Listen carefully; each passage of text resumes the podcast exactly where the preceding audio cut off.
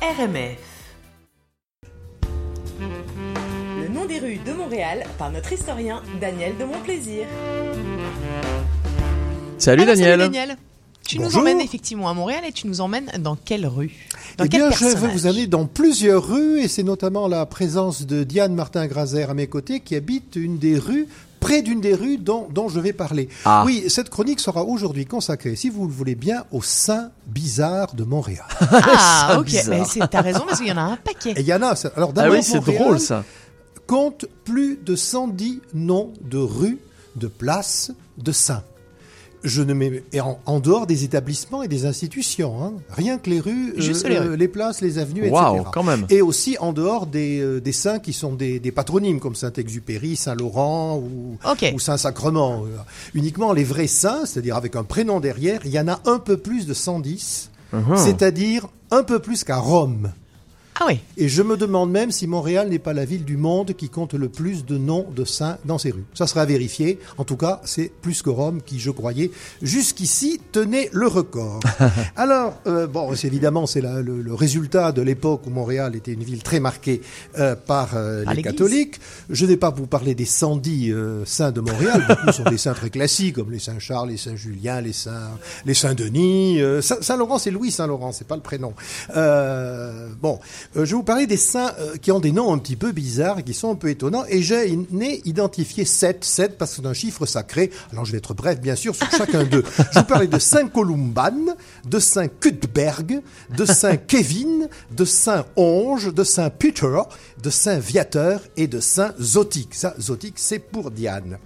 Alors Saint Columban. Alors Saint Columban, c'est une rue dans le quartier de la Pointe Saint-Charles, ouverte en 1855 sur l'ancienne ferme Saint-Gabriel qui appartenait aux moines de Saint-Sulpice. Les moines de Saint-Sulpice offrent donc ce lieu à la ville à condition de l'appeler du nom d'un moine irlandais né en, 1000 en 540, mort en 615, qui fascinait, euh, qui les fascinait. C'est un martyr, c'est l'évangélisateur de l'Italie. Il s'appelle Columban ou également Colomban. Donc euh, il est très marqué par, euh, c'est un Italien, et il est très marqué donc par les, les Saint-Sulpiciens qu'il adorait. Et alors en Italie aujourd'hui, figurez-vous que Saint Colomban, c'est le patron des motards. Ok. Brom, brom, brom, brom. D'accord. Leur patron, c'est Saint Colomban. Voilà. Le deuxième. Angels. Eh oui, voilà. Alors je ne sais pas si les Hells Angels sont au courant, C'est mais ça. si, voilà, le- leur patron, ça serait Saint Colomban. Le deuxième, c'est Saint Cuthberg. Ça, c'est un drôle de nom. Hein. C'est sur le plateau Mont-Royal, près du parc Jeanne-Mance. C'est la rue Saint Cuthberg. Elle a été percée en 1879 en hommage à Cuthberg de Lindisfarne. Alors, Lindisfarne, c'est un monastère à l'extrême nord de l'Angleterre que ce Cuthberg avait fondé en 635. Alors, pourquoi est-il devenu saint, Cuthberg? Parce qu'il avait des visions. Euh, il gardait les moutons exactement comme Jeanne d'Arc. Et comme Jeanne d'Arc, en gardant les moutons, voilà que le Saint-Esprit lui apparaît. Alors, du coup, c'est pour ça que c'est devenu un saint, donc Saint Cuthberg. D'accord. Le troisième, c'est Saint-Kévin. Alors ça, Saint-Kévin, c'est quand même drôle. C'est une rue qui a été ouverte en 1956, près de l'oratoire Saint-Joseph. Évidemment, elle ne doit rien au prénom qui fit fureur dans les années 90, suite à un feuilleton américain fort célèbre. En 1991, en France, il y a eu 15 000 naissances de garçons appelés Kevin, de sorte que les instituteurs ensuite s'arrachaient les cheveux. On a eu jusqu'à 5, 6, 7 Kevin dans une seule classe. Exactement. Il y a même un auteur dont j'ai oublié le nom qui a écrit il y a quelques années La malédiction des, Des Kevin. Kevin. Alors notre Kevin, lui, c'est pas du tout celui-là. C'est un ermite irlandais en Corin, et oui, qui a fondé un monastère en Corin à Glendalough, je ne sais pas si je prononce bien, en Irlande, qui est mort en 618 à l'âge de 120 ans. Ok. Alors on a dit Et miracle, il a un eu mort à ce- 120 ans. Sauf je sais pas comment on savait qu'il avait 120 ans, 120 ans, pardon, parce qu'on ignorait sa date de naissance. Ah ouais. C'est quand même un peu bizarre. Mais enfin, toujours est-il que Ivy Trévieux, ça devient un lieu de pèlerinage et les immigrés irlandais au Canada nous importent leur Kevin, d'où la rue Saint-Kévin. Ensuite, Saint-Onge, O-N-G-E. Alors ça, c'est une originalité, Saint-Onge, parce que c'est une rue qui n'existe plus. Elle s'appelle aujourd'hui Boulevard des Grandes Prairies. Elle a été renommée. 1970. Elle a été renommée. Et c'est même pas Et toi on a qui bien demandé. fait, car il n'y a jamais eu de Saint-Onge. Aucun Onge n'est devenu Saint. C'est une déformation de Saint-Onge. Ok. En France, de la région de Saint-Onge, qui elle-même ne vient pas d'un saint, parce que c'est le X qui s'est transformé en C.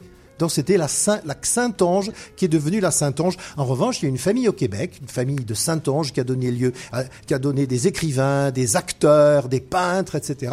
Une famille assez connue, mais pas de saint en réalité. C'était un faux saint.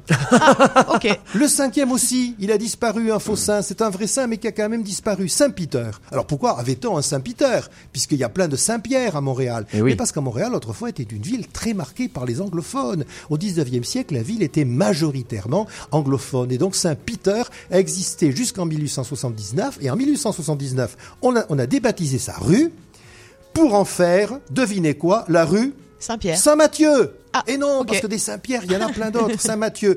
Alors lui, Matthieu, c'est un vrai, hein. c'est le premier compagnon de Jésus, le premier évangéliste, qui donc a piqué à Montréal la place de Saint-Pierre, Saint-Peter, mais à droite, rue Saint-Pierre. Et comme Saint-Mathieu d'ailleurs est- a eu sa rue, Marc, Luc et Jean ont eu leur rue en même temps. Et un jour, je vous parlerai, si vous le voulez bien, des quatre évangélistes. Le cinquième, le sixième, pardon, après Saint-Peter, Saint-Viateur. Alors Saint-Viateur, c'est une grosse artère commerciale de Montréal, dans le quartier de Mile End, qui va jusque chez vous, je crois, à Outremont.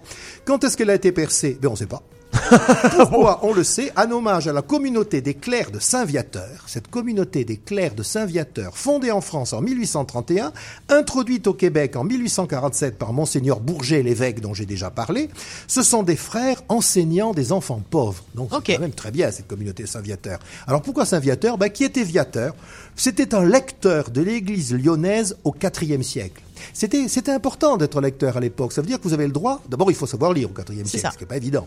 Deuxièmement, vous avez le, le droit de lire les textes sacrés lors des cérémonies religieuses. Et par extension, c'est également le lecteur, c'est également le bibliothécaire, puis celui qui apprend à lire, puis celui, puis le précepteur des enfants. C'est pour ça que quelquefois, pour un précepteur étranger, on appelle ça un euh, lecteur. Alors ce viateur, après avoir été lecteur, ben, il part au désert avec son évêque, qui lui s'appelait Saint-Just. Il meurt près d'Alexandrie, en Égypte. Il a voulu ressembler à Jésus qui avait fait une retraite au désert. En revanche, petite précision sur Saint Viateur, ce n'est pas le patron des aviateurs. C'est ce que j'allais dire. Voilà. Avec une faute d'orthographe. C'est pas voilà, le saint non, non, non, aviateur. voilà, ce n'est pas, Ok. ce n'est pas le patron des aviateurs. Le patron des aviateurs, c'est Saint Joseph de Copertino, un vrai saint italien du XVIIe siècle. Et pourquoi est-il le patron des aviateurs? Parce que figurez-vous que cet homme-là, il, procédait à des lévitations. Il avait des visions, il se soulevait tout seul. Et comme c'est ce, ce saint qui lévitait, évidemment, et normalement, il est devenu le saint patron des aviateurs. J'arrive au dernier.